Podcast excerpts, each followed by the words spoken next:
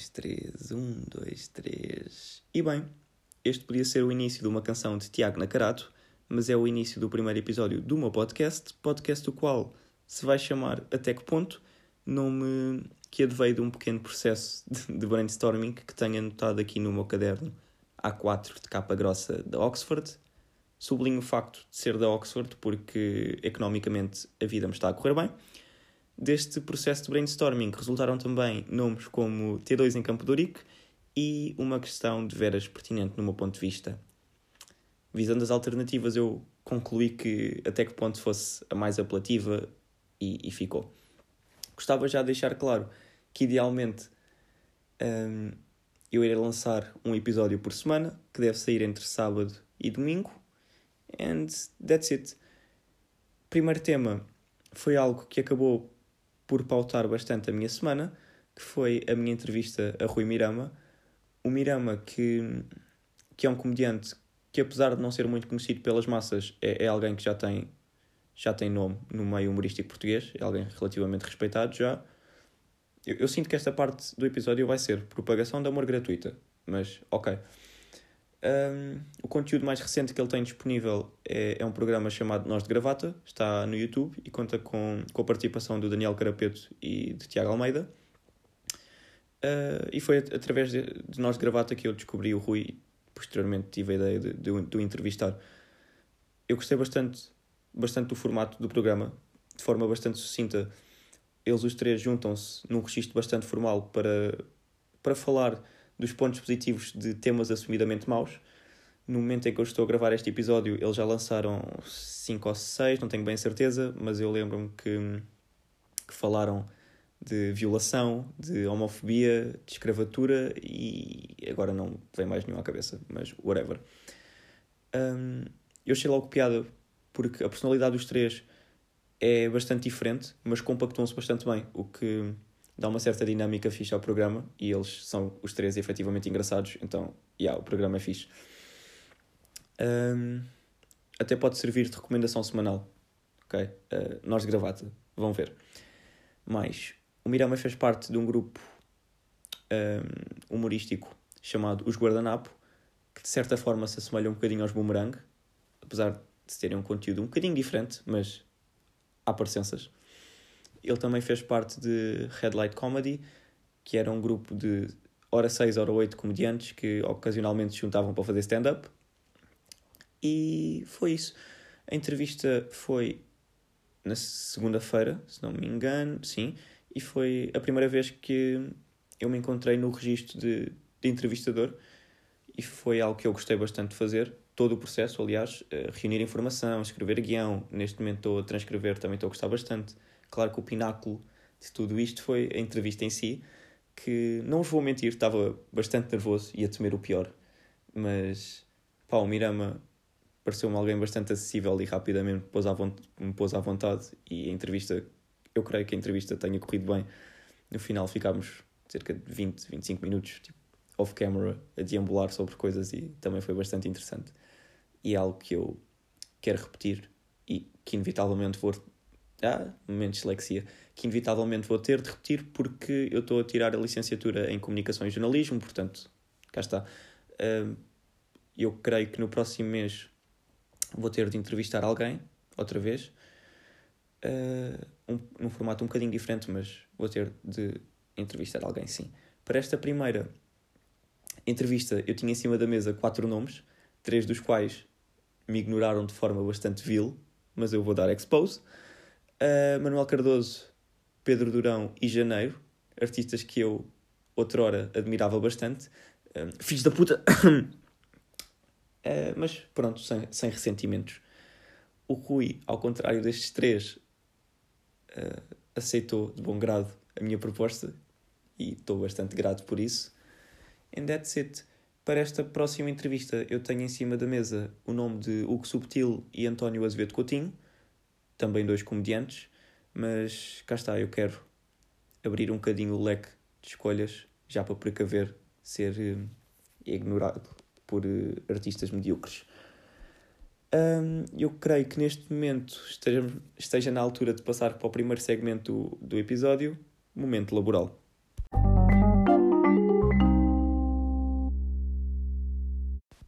Entramos então em momento laboral, um pequeno segmento do episódio em que vos conto uma história ou simplesmente vos falo um bocadinho do meu magnífico trabalho enquanto caixa de supermercado. No episódio de hoje, eu queria falar um bocadinho da pior parte de trabalhar no supermercado, que é algo que eu me tenho percebido que as pessoas não compreendem. Normalmente as pessoas pensam que a pior parte de trabalhar no supermercado é o facto de receber o salário de um escravo da Zâmbia ou o facto de trabalhar ao atendimento ao público e de cerca de 83,7% da população ser atrasada mental e falham redondamente. As pessoas não percebem que é bastante mais doloroso, e eu digo isto enquanto um homem frio, apesar de certas situações não deixarem de todo impassível, e esta ser uma delas, o mais doloroso mesmo é quando eu acabo de atender um bando de aristocratas que me sai do estabelecimento com dois carrinhos cheios de presunto de porco bizar e olho para o fim da fila e está um miúdo meio reticente com um pacotinho de arroz basmati com uma garrafinha de água da marca Sol. Epá, dói-me, dói-me com certo, afirmo isto, com uma grande veemência, que isto é a pior parte de trabalhar no supermercado. Ninguém aguenta.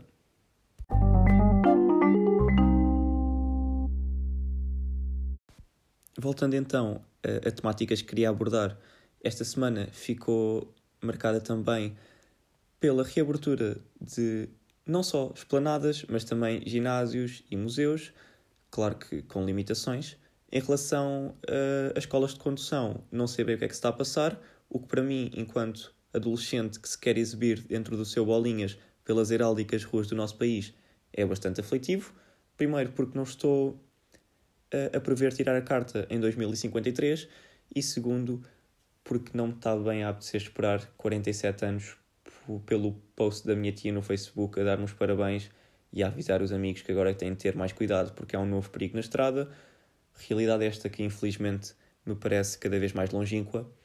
Uh, já em relação a, a salas de espetáculo, mais uma vez estou completamente perdido. Não sei se já abriram ou não, mas se não, tenho 100% de certeza que está para muito breve, porque tenho bilhete para. Teremos sempre stand-up, uh, espetáculo de Salvador Martinha, eu vou à primeira. Exatamente, é o primeiro espetáculo que vai contar com a participação de Inês Lopes Gonçalves, Guilherme Fonseca, Guilherme Geirinhas, uh, Eduardo Madeira e Salvador Martinha. Claro, não é? É uma iniciativa que eu prezo bastante. Primeiro, as personalidades completamente diferentes. Eu acho que em, em todo, nos três espetáculos tem personalidades completamente diferentes e de gerações diferentes, o que é giro, porque variedade. E segundo, é no Tivoli, que é uma casa que eu aprecio sempre. É uma sexta-feira depois de jantar, que é um horário bastante bom para comédia. Um, e pronto, estou bastante looking forward for, for it. É, eu penso que seja, sim, é o meu primeiro espetáculo uh, em tempos de Covid, portanto não sei se o facto de, do Tivoli estar meio cheio, meio vazio vai contribuir para denegrir o ambiente, mas espero mesmo que não. E let's see ainda dentro de stand-up tenho bilhete para uma das 37 sessões que o Daniel Sloss vai fazer aqui em Portugal. Não sei bem uh, onde é que vai ser. Sei que é em Lisboa, mas não prestei atenção onde é que ia ser, o que é sempre giro quando se compra um bilhete. Uh, eu espero mesmo, espero mesmo que o Covid não faça com que o Sloss seja cancelado, porque cá está, para além de ser um dos meus comediantes favoritos eu já comprei bilhete há uns bons meses e seria heartbreaking cancelarem-me agora o Sloth tão perto de acontecer. Portanto, cá está. Espero mesmo que isto não aconteça. Não vou alongar sobre planos de desconfinamento e vou passar para o último. Passar, sim. Deve ter sido para o quarto momento de dislexia do episódio. Mas vou passar para o último segmento do episódio Momento Curioso.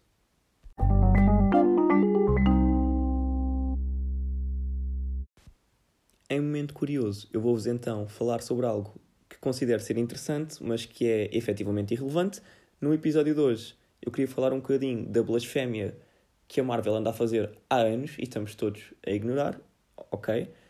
Um, que é a seguinte: de acordo com a mitologia nórdica, Thor e Loki não são irmãos, mas sim tio e sobrinho. Loki é irmão de sangue de Odin, ou seja, tio de Thor. Ao contrário cá está, de Thor. Loki não é filho de Odin e de Ord, mas sim de Farbauti e Laufey. Peço desculpa aos geeks da mitologia se pronunciei algum nome mal. Como é que eu descobri isto? Há uns meses atrás eu li um livro sobre mitologia nórdica, curiosamente denominado Mitologia Nórdica, hein? plot, de Neil Gaiman. E cá está, foi isto, mais um bocadinho de pesquisa e achei piada a partilhar com os meus apóstolos. Uh, creio que não tenha mais nada a dizer esta semana, portanto vou terminar o episódio. E é isso. Até idealmente para a semana.